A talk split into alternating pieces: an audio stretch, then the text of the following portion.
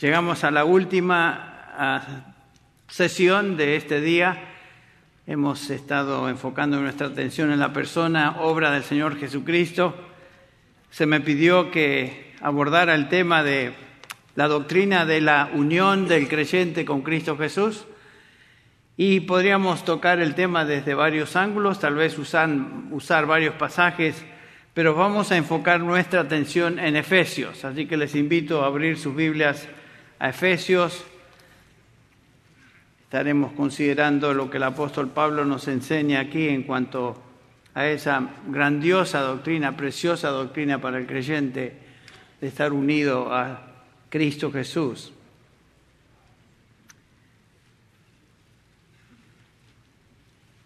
La epístola de Pablo a los Efesios es justamente la, revelación de lo que Dios ha hecho en la salvación de sus santos, sus escogidos, los redimidos. Comienza el capítulo 1, versículo 1, Pablo, apóstol de Cristo, por la voluntad de Dios, a los santos. Obviamente una referencia a los creyentes eh, y por aplicación a todos nosotros. Así que lo que, lo que vamos a ver en este pasaje tiene todo que ver con nosotros los santos. En el capítulo 1, versículos perdón, del 1 al 14, eh, Pablo nos enseña lo que Dios ha hecho por aquello, aquellos que le pertenecen. Perdón. y lo que claramente observamos es que la, la salvación es obra exclusiva de Dios sin ninguna participación humana. La obra de Dios en la salvación se resume tal vez en este versículo de capítulo 1, versículo 3, cuando Pablo dice, bendito sea el Dios y Padre de nuestro Señor Jesucristo, que nos ha bendecido con toda bendición espiritual en los lugares celestiales en Cristo. Noten que todo en la salvación es por medio de Cristo. No existe salvación fuera de Cristo. Dios no se, relaciona con nosotros sino por medio de Cristo. Claramente hemos escuchado estos días que Cristo dijo, nadie puede venir al Padre sino por mí. Nadie puede conocer a Dios sino por medio de su Hijo Jesucristo. En este capítulo 1, los versículos del 1 al 14, Pablo usa la palabra Cristo, se refiere a Cristo 15 veces. Dios nos escogió en Cristo, dice el versículo 4. Cristo nos redimió con su sangre, versículo 7. El Espíritu Santo nos selló para el día de la redención. La obra de salvación es la obra del Dios Trino, Dios Padre, Dios Hijo, Dios Espíritu. Pero vemos el enfoque particular de la obra de Cristo en este pasaje que estaremos estudiando y porque la obra de salvación es sola y exclusivamente de Dios, Él es quien se lleva toda la gloria. Versículo 6 dice Pablo del capítulo 1, capítulo 1 eh, para, para alabanza de la gloria de su gracia. Versículo 12 otra vez, a fin de que todo sea para alabanza de su gloria. Versículo 14, otra vez para alabanza de su gloria. Cuando llegamos al capítulo 2 de Efesios, después de haber enfatizado lo que Pablo nos enseña en este capítulo 1, llegamos al capítulo 2 y notamos cómo es que Dios nos salvó y de qué condición nos rescató. Los versículos del 1 al 3 nos enseñan que lo que éramos antes de ser redimidos por Cristo Jesús, este es el hombre natural, el hombre común. Y nos dice el apóstol Pablo que nuestra condición antes de ser incorporados en Cristo Jesús era una de muerte espiritual absoluta incapacidad espiritual sin Dios y sin esperanza. Capítulo 2, versículo 12. Muerto en nuestro espíritu, siguiendo la corriente de este mundo y aquel que controla a este mundo, que es el príncipe de la potestad del aire, una referencia al diablo. Y si eso fuera poco, nos dice el versículo 3 del capítulo 2, que estábamos bajo la ira de Dios. Esta es la condición en la que cada uno de nosotros nos encontrábamos antes de nuestra salvación. Estábamos muertos en nuestro espíritu y aunque vivíamos físicamente, éramos muertos caminantes, caminantes. The Walking Dead, como sabemos de ese programa. Éramos absolutamente insensibles a las cosas de Dios. El capítulo 4, versículo 18 nos dice que éramos, estábamos excluidos de la vida de Dios. Sin Dios en el mundo, otra vez, capítulo 2, versículo 12. Vivíamos para satisfacer los deseos egoístas de la carne, nos deleitábamos en las lujurias, en iniquidad, no nos importaba Dios y corríamos en dirección opuesta a las cosas de Dios. Como Pablo lo dice en Romanos capítulo 3, no hay quien busque a Dios, eh, no hay quien, no hay justo ni siquiera uno, no hay quien haga lo bueno. El hombre en su condición natural está absolutamente separado de Dios. Tú y yo nos encontrábamos en esta condición no simplemente enfermos, espiritualmente débiles, sino muertos. Esta condición espiritual es final, es absoluta y es eterna, a menos que Dios haga algo al respecto.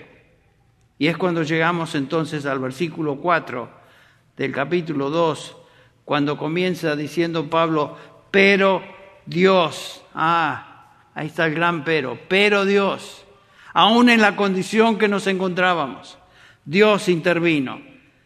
Lo que sigue es la esencia del Evangelio. Este es un mensaje inesperado y Dios es quien hizo esto cuando nos encontrábamos en esta condición de absoluta incapacidad de resolver nuestra situación. Nadie puede venir a Dios y experimentar salvación, tener vida espiritual a menos que Dios intervenga. ¿Qué es lo que Dios hizo? Y aquí el apóstol nos enseña esta gran doctrina que vamos a considerar. Este es el verdadero cristianismo. Nada menos que esto. Esto es lo que Dios ha hecho. Lo que Dios hizo a nosotros y por nosotros. Ser cristiano no es algo que nosotros decidimos. Mucha gente piensa que yo tomé la decisión por Cristo. Bueno, hay, sin duda, hay una decisión por Cristo, pero el cristianismo no es eso. Primordialmente el cristianismo es lo que Dios hizo en nosotros, por nosotros, y lo que Él obviamente está llevando a cabo hoy. La gente decide hacer muchas cosas. Muchos deciden ser religiosos, deciden tomar una resolución cada año nuevo, deciden mejorar su conducta, tal vez deciden cambiar su dieta, perder peso, lo que sea, pero las decisiones de este tipo no, no son de tremendo impacto. En esencia, el cristianismo es lo que aquí tenemos. Comenzando con el versículo 4 hasta el versículo 7, tenemos una de las doctrinas más gloriosas de la fe cristiana. Esta es la enseñanza de la Escritura sobre nuestra unión con Cristo lo que significa estar en Cristo. Ser cristiano, haber sido salvado, quiere decir que soy o estamos unidos a Cristo en su muerte, en su resurrección y en su exaltación en los lugares celestiales. Esto es lo que nos hace cristianos.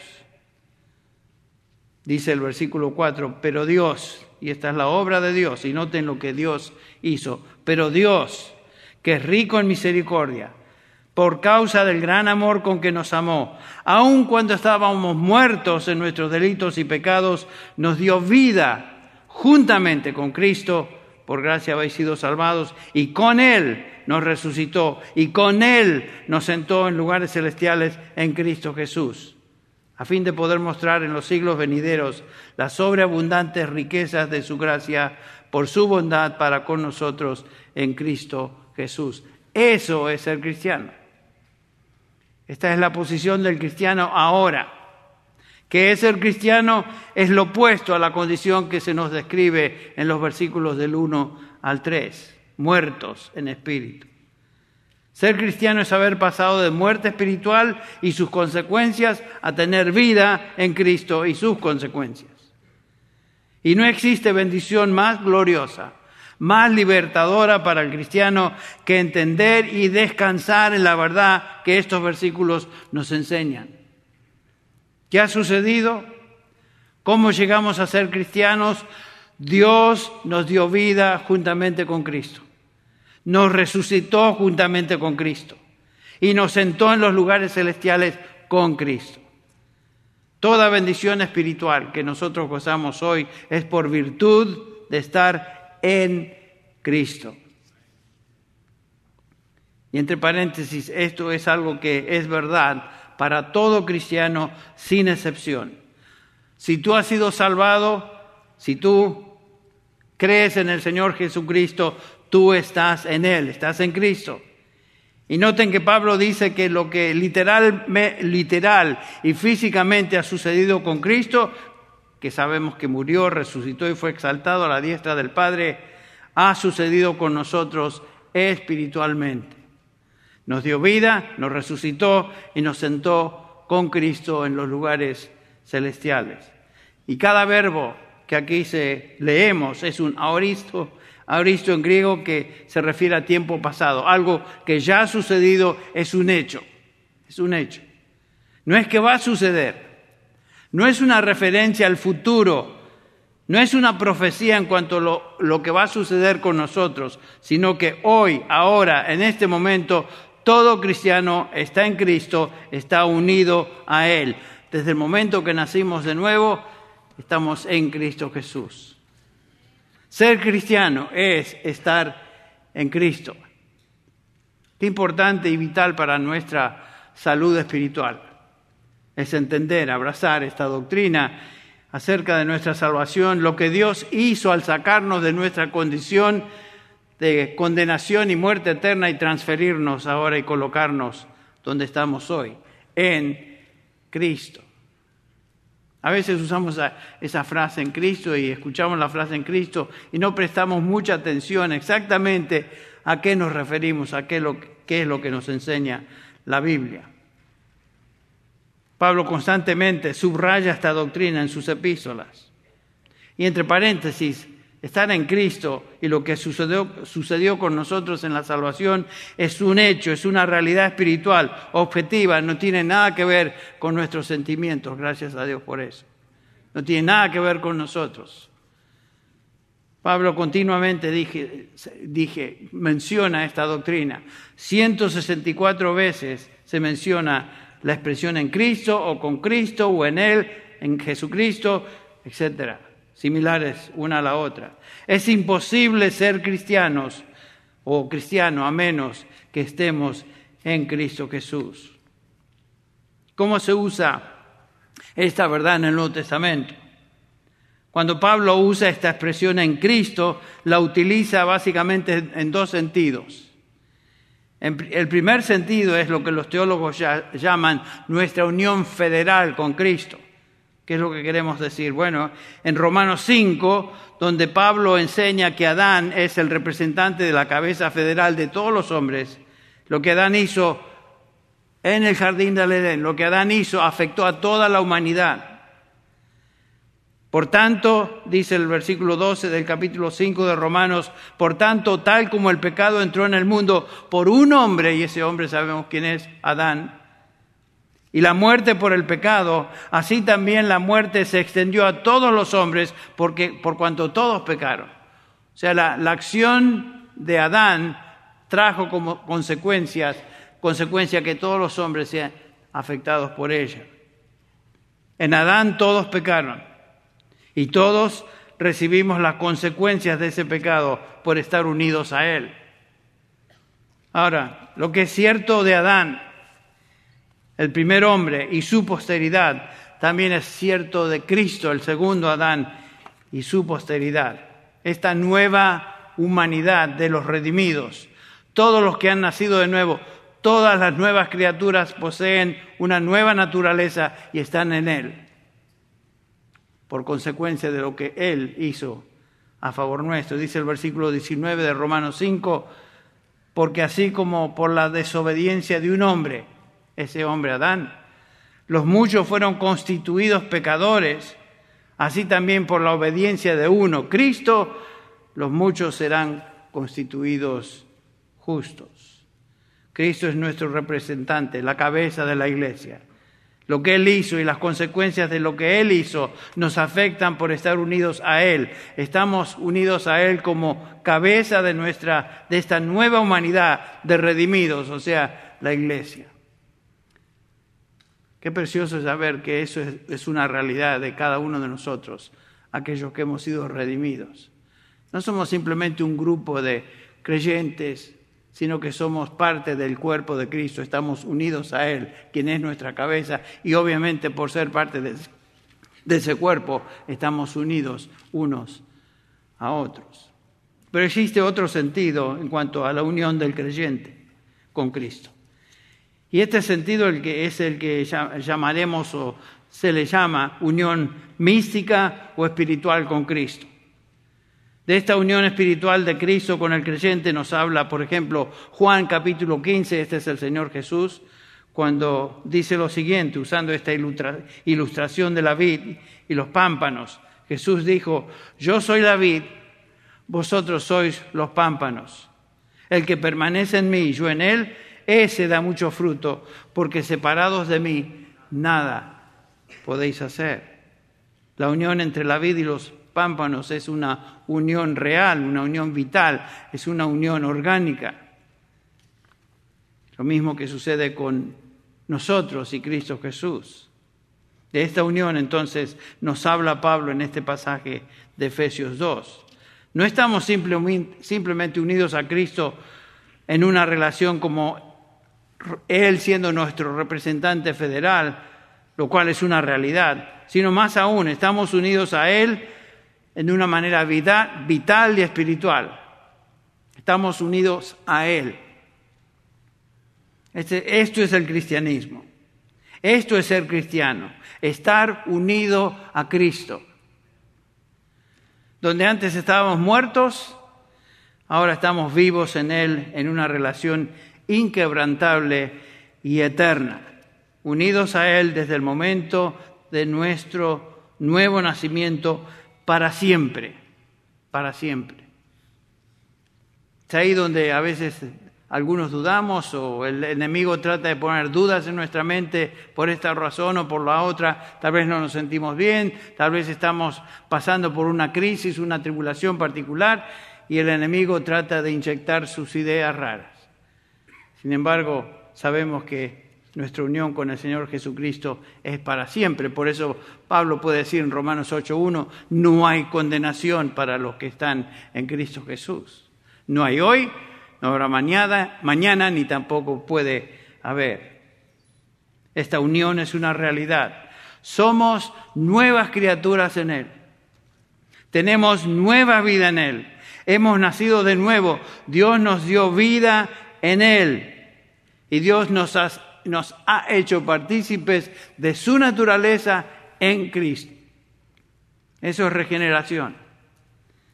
¿Qué es eso de la regeneración? Dios por acción creativa, creativa ha colocado en el alma del cristiano una nueva inclinación, una nueva naturaleza, una nueva disposición. Segunda Corintios 5, 17, Pablo lo expresa así. De modo que si alguno está en Cristo, nueva criatura es, las cosas viejas pasaron aquí todas, son hechas nuevas. Cuando nos convertimos, cuando el Señor nos llama a salvación, por afuera, físicamente, un cristiano se ve como se veía antes, cuando no era cristiano. Por afuera somos los mismos. Pero ¿qué ha ocurrido?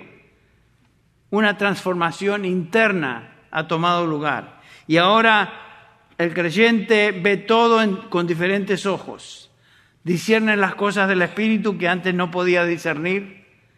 Ahora todo es distinto en su manera de pensar, sus actitudes, sus deseos, sus gustos, todo es nuevo, todo es nuevo. Ama lo que Dios ama, se goza en, leer y meditar la escritura, orar con otros creyentes, eh, convivir con la familia de Dios. Si a ustedes les pasa como a mí, a veces la familia del Señor, esta familia, es mucho más íntima y allegada a nosotros que nuestras propias familias carnales.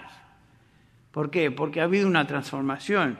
Ahora somos parte de la familia de Dios y estamos en Cristo Jesús, unidos en Él, en su cuerpo.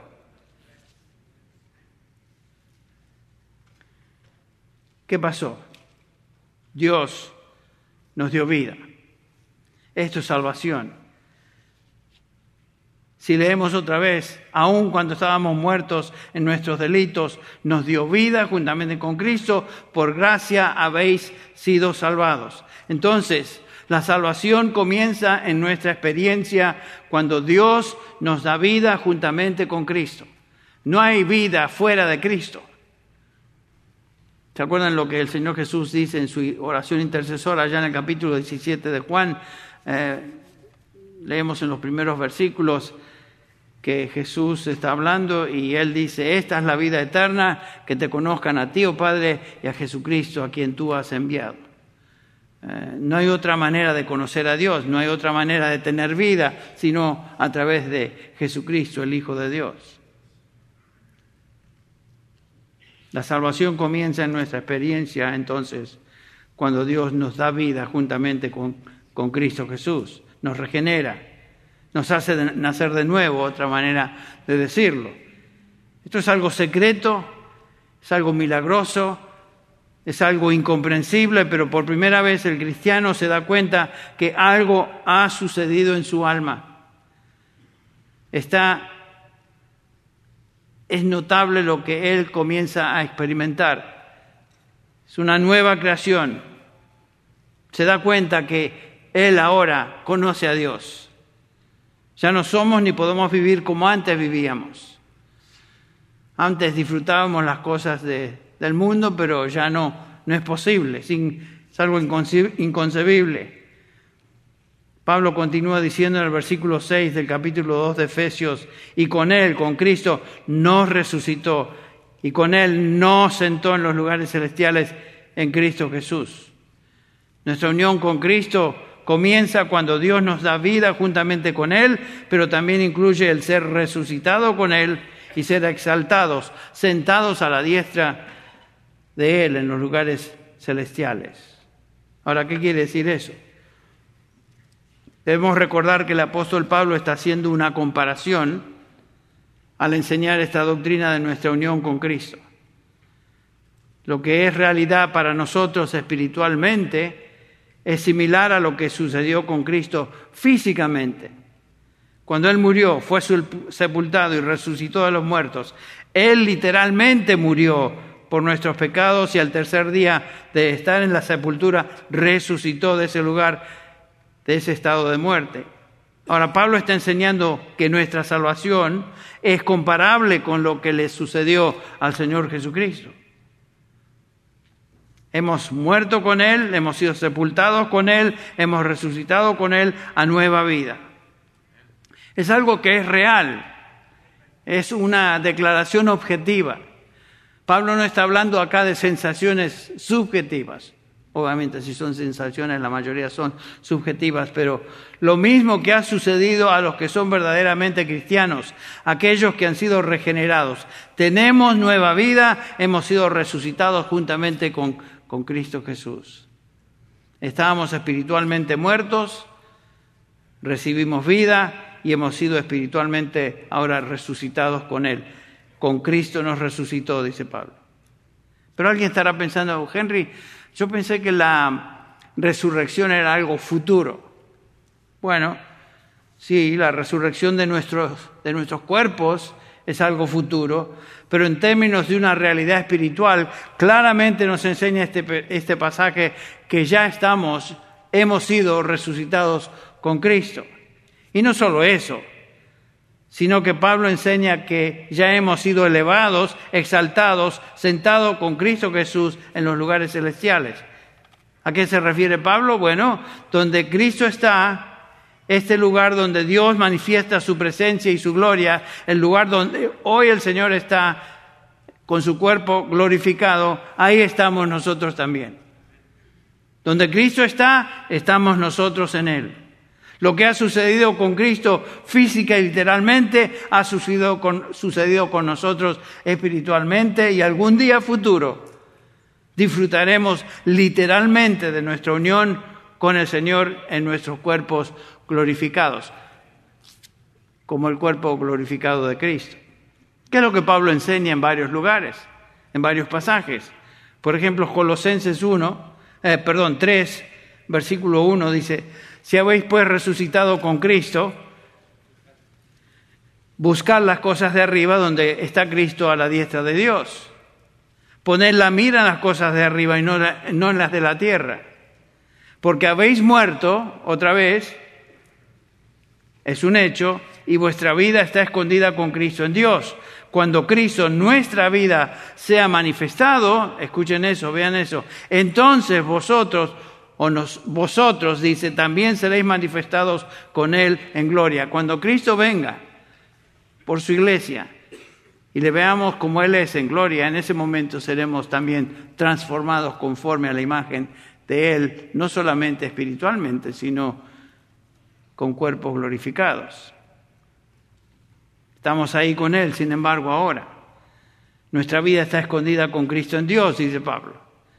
Estamos esperando la gloria venidera que se manifestará cuando Él entonces sea manifestado, cuando Él venga por los suyos. En Filipenses 3, Pablo enseña algo similar, versículo 20, porque nuestra ciudadanía está en los cielos, no eso de donde también ansiosamente esperamos a un Salvador, al Señor Jesucristo, el cual transformará el cuerpo de nuestro estado de humillación, noten este cuerpo en el cual estamos, ese cuerpo va a ser eh, transformado en conformidad al cuerpo de su gloria, por el ejercicio del poder que tiene aún de sujetar todas las cosas a sí mismo. Podemos comenzar a ver y notar y disfrutar lo que estar en Cristo significa. ¿Te das cuenta querido hermano en Cristo, lo que ha, lo que ha pasado contigo. Puedes comenzar a entender la diferencia esencial entre quién eres tú en Cristo hoy y lo que eras antes. ¿Quién, quién eres tú en Cristo hoy y el resto de la gente?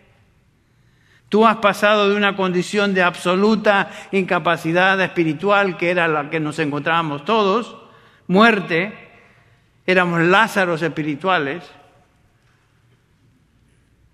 hemos pasado una situación, una nueva posición de incomparable y gloriosa bendición de estar en Cristo Jesús. ¿Por qué? Porque Dios intervino. Él lo hizo. Dios te ha colocado en Cristo. No es que un día tú dijiste, bueno, voy a buscar la religión, voy a, voy a tratar de, creo que el cristianismo es algo muy bueno, entonces voy a buscar a Cristo. Realmente si has venido a Cristo, genuinamente eres hijo de Dios.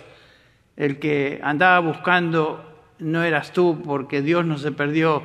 El que te buscó fue el Señor a ti y te dio vida. La obra es de Él. Él hizo la obra.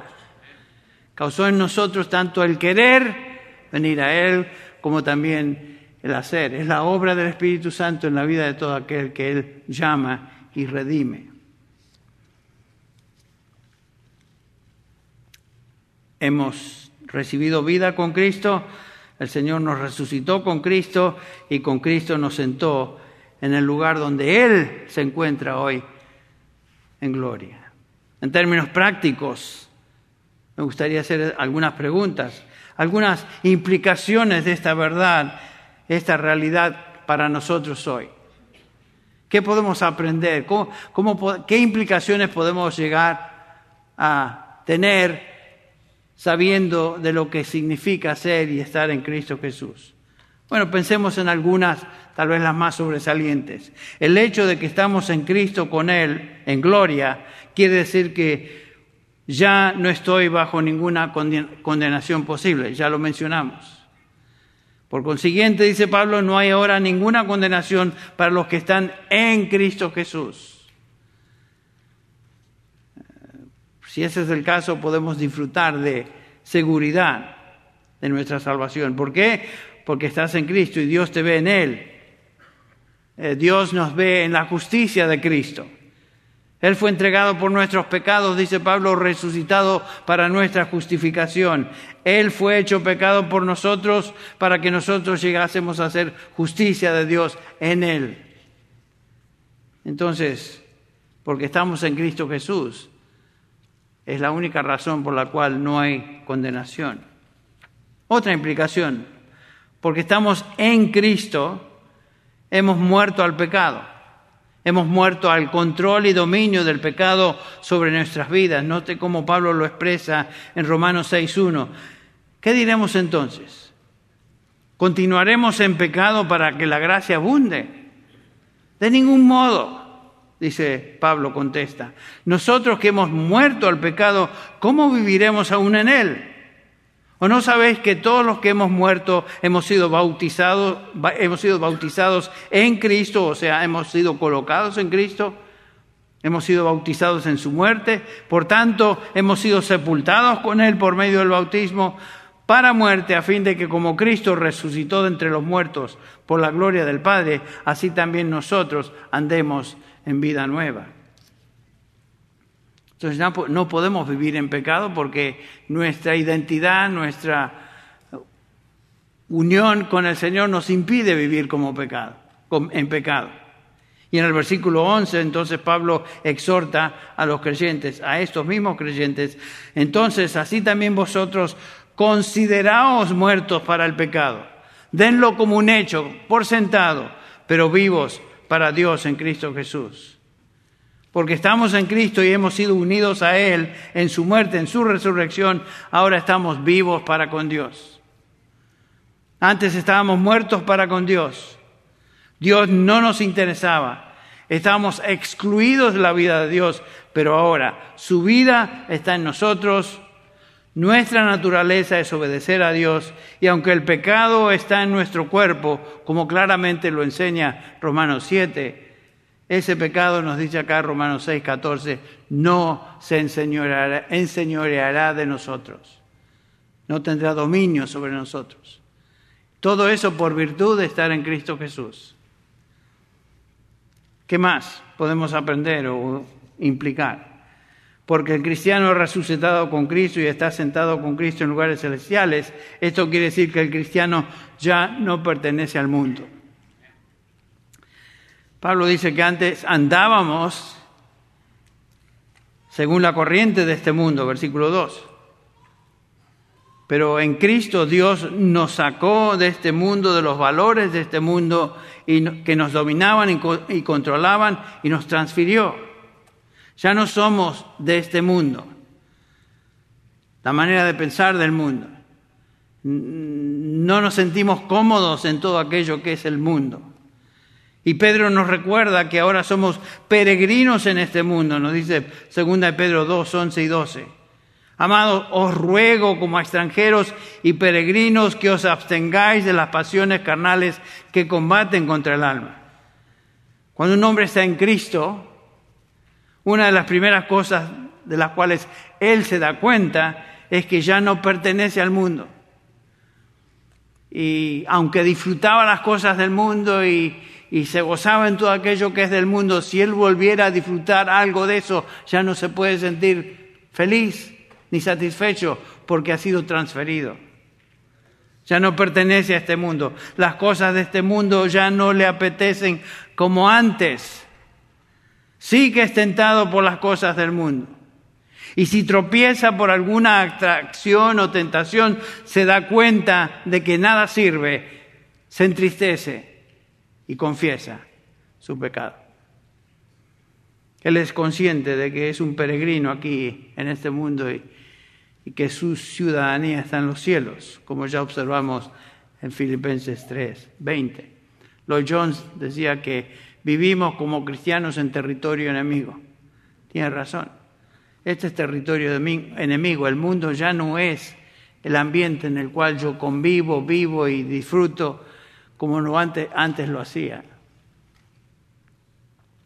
El creyente no ama al mundo, por lo tanto, y tiene victoria sobre el mundo. Dice 1 Juan 2.15, no, no améis al mundo ni las cosas que están en el mundo. Noten esto, si alguno ama al mundo, ¿qué? da evidencias de que no es de él, no es de Dios. El amor del Padre dice no está en él. Si alguno ama el mundo, eso indica que no es de Dios. Es una de las pruebas que podemos examinarnos y ver si, si somos o no cristianos, si amamos al mundo. Definitivamente antes amábamos al mundo, pero si hemos sido transformados, transferidos del reino de las tinieblas al reino de su amado Hijo Jesucristo, ya no amamos el mundo. Eh, el mundo tiene cierto atractivo, hay que decirlo, cosas que, que son atractivas, pero no podemos disfrutarlas. Es como tratar de tomar una bebida que es asquerosa a nuestro sabor. Claro, el creyente no ama al mundo y por supuesto tiene victoria sobre el mundo. Capítulo 5 de Primera de Juan dice, porque todo lo que es nacido de Dios vence al mundo y esta es la victoria que ha vencido al mundo, nuestra fe. La diferencia entre un cristiano y uno que no es cristiano es que el que no está en Cristo es derrotado por el mundo. El mundo y su cultura lo dominan absolutamente. Hay una gran diferencia en estar en el mundo o que nosotros vivamos para el mundo. Una cosa muy distinta. El hombre común hace y actúa como el mundo dicta y, determina. El cristiano, en contraste, es un hombre que tiene victoria progresiva sobre el mundo. Él ya ha sido quitado de este mundo y puesto en el reino de Cristo. Colosenses 1.13. Otra implicación de uno que está en Cristo es esta. Es que el cristiano ha resucitado con Cristo y está en lugares celestiales con Cristo. Este hombre ya no está dominado por Satanás, el maligno que controla este mundo.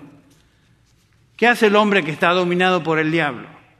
El Señor Jesús lo dice claramente en Juan capítulo 8, versículo 44. Eh, el que no conoce a Cristo y pertenece al mundo hace los deseos del su padre, que es el maligno, el diablo. Y Jesús dijo, vosotros sois de vuestro padre el diablo y queréis hacer los deseos de vuestro padre. Él fue homicida desde el principio, no se ha, mantenido en la verdad porque no hay verdad en él. Cuando habla mentira, habla de su propia naturaleza porque es mentiroso y padre de mentira. Si hay algo que caracteriza a la gente del mundo es que son mentirosos. Los políticos son mentirosos. Estamos observando todas estas cosas que están sucediendo a nivel nacional e internacional y ya no sabemos a quién creer. ¿Quién dice la verdad?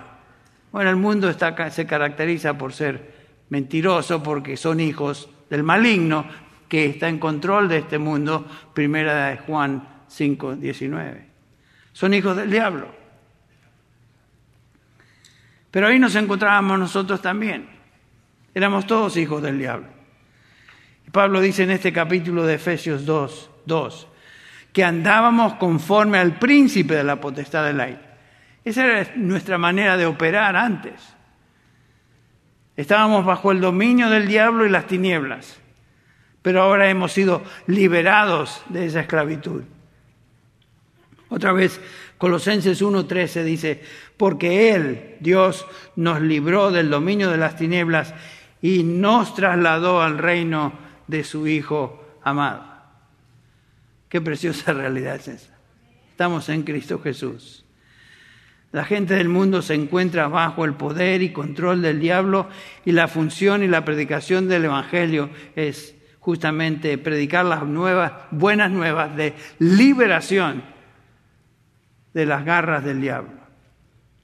¿Se acuerdan Pablo ante Agripa en Hechos 26, 18? Él había enviado por Cristo, había sido enviado por Cristo para predicar el Evangelio, dice ahí, para abrir los ojos a fin de que vuelvan de la oscuridad a la luz y del dominio de Satanás a Dios, para que reciban por la fe en mí el perdón de pecados y herencia entre los que han sido santificados. Juan nos dice en su primera epístola que el mundo, todo el mundo, yace bajo el control de este maligno. Leemos en 1 Juan 5, 18, todo aquel que ha nacido de Dios no peca, sea, no está pecando, sino que aquel que nació de Dios le guarda y el maligno, no tiene esa expresión, el maligno dice, no le toca. La idea de, de tocar es agarrar con fuerza. Sabemos que somos de Dios y que todo el mundo yace bajo el poder del maligno. En Cristo estamos fuera del control y el dominio del maligno. Ni siquiera nos puede tocar a menos que Dios le dé permiso. Acuérdense ustedes la experiencia de Job. El Señor dijo a, a Satanás, ¿te has fijado en mi hijo Job, en mi siervo Job? Porque no hay ninguna, ninguno como él sobre la tierra hombre intachable y recto, temeroso de Dios, apartado del mal. Y respondió Satanás al Señor, dijo, ah, ¿acaso teme Job a Dios de balde? ¿No has hecho tú una valla alrededor de él y de su casa y de todo lo que tiene por todos lados? Le has bendecido en el trabajo de sus manos y sus posesiones han aumentado. Pero extiende ahora tu mano y toca todo lo que tiene y verás si no te maldice en tu cara. Bueno, eh, el, Satanás anda buscando a quien devorar. De aquí lo vemos, en acción. Y Satanás anda buscando a quien devorar a cada uno de nosotros. Pero el Señor tiene que darle permiso antes de tocarnos, porque dice ahí el pasaje, entonces el Señor dijo a Satanás, he aquí todo lo que Él tiene está en tu poder, pero no extiendas tu mano sobre Él. Y Satanás salió de la presencia del Señor. El Señor le da permiso para actuar hasta cierto límite y más de ahí no puede ir el diablo. Es similar a lo que encontramos la expresión en la exhortación de Cristo a Pedro allí en Lucas donde él dice, Jesús le dice a Pedro y a los discípulos que estaban con él, Satanás os ha pedido para zarandearos. Eh, Satanás siempre anda buscando cómo zarandearnos, tentarnos, comernos si pudiera, pero no lo puede hacer. Jesús le dice a Pedro, pero mira Pedro, yo oré por ti, Simón. Oré por ti para que tu fe no falle. Yo creo que es lo que el Señor a menudo tiene que hacer con cada uno de nosotros. Él sin duda está a la diestra del Padre intercediendo por cada uno de nosotros y el Señor lo hace. Y el enemigo no puede tocarnos más allá de lo que el Señor permita. Gracias a Dios por eso. Hemos sido quitados del poder y gobierno del diablo y transferidos ahora al reino de su amado Hijo. El Señor nos cuida. El Señor es nuestro pastor. Nosotros somos sus ovejas. La oveja no cuida al pastor, el pastor cuida a la oveja. Y la cuida de diferentes maneras. Y una de las maneras que el Señor nos cuida es intercediendo por nosotros. Perpetuamente, nos dice Hebreos 7, 27, está el Señor a la diestra del Padre intercediendo por nosotros. Otra implicación de estar en Cristo es que ahora estamos bajo el control del Espíritu. Quien obra en nosotros, dice Pablo en Filipenses 2.12, tanto el querer como el hacer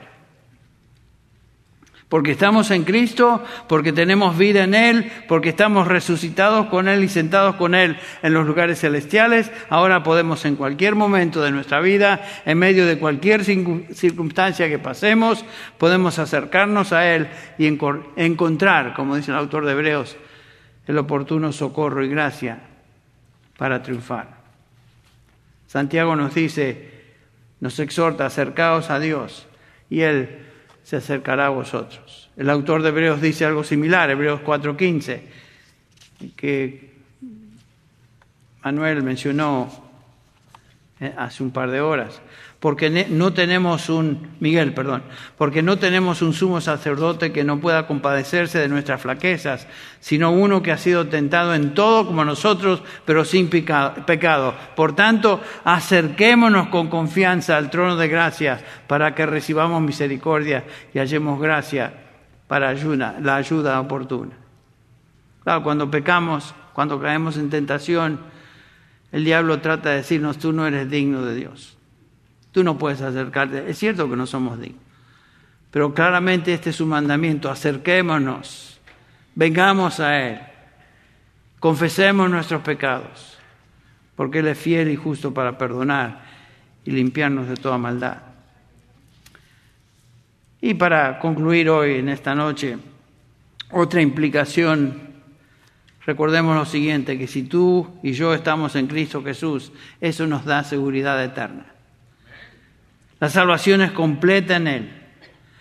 Tu vida, tu resurrección, tu ascensión en los lugares celestiales es un hecho hoy, ahora y en este momento.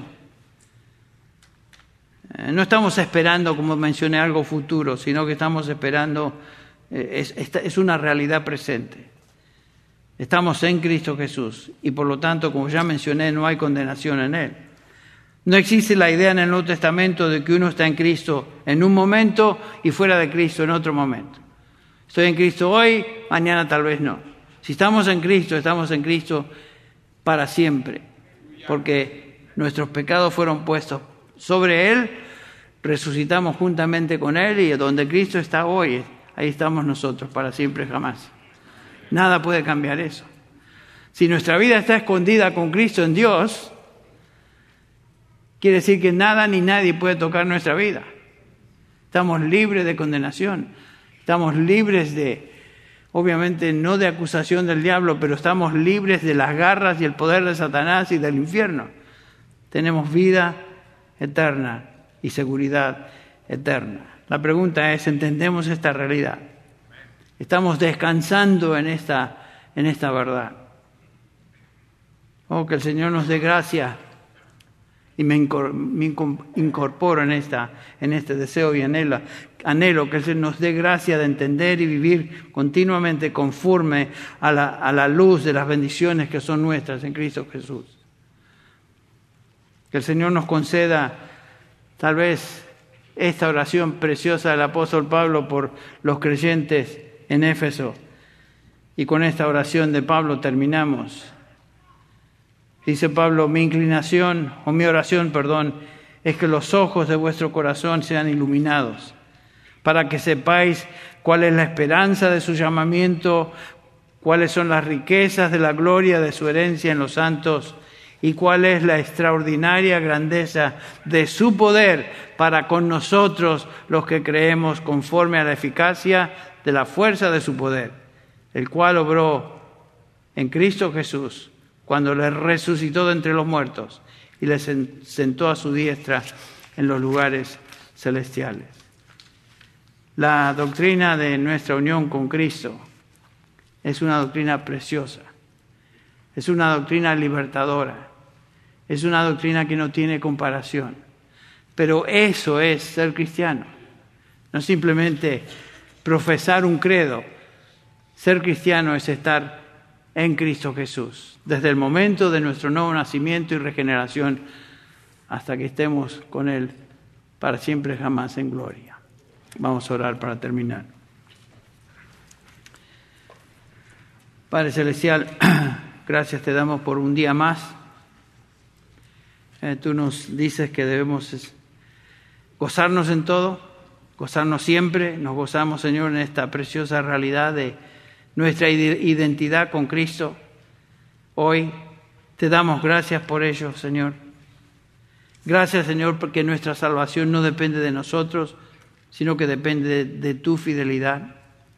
Y la obra que tú has comenzado en nosotros desde el momento que nos salvaste, en Cristo Jesús, tú estás perfeccionando y continúas perfeccionando hasta el día de Jesucristo.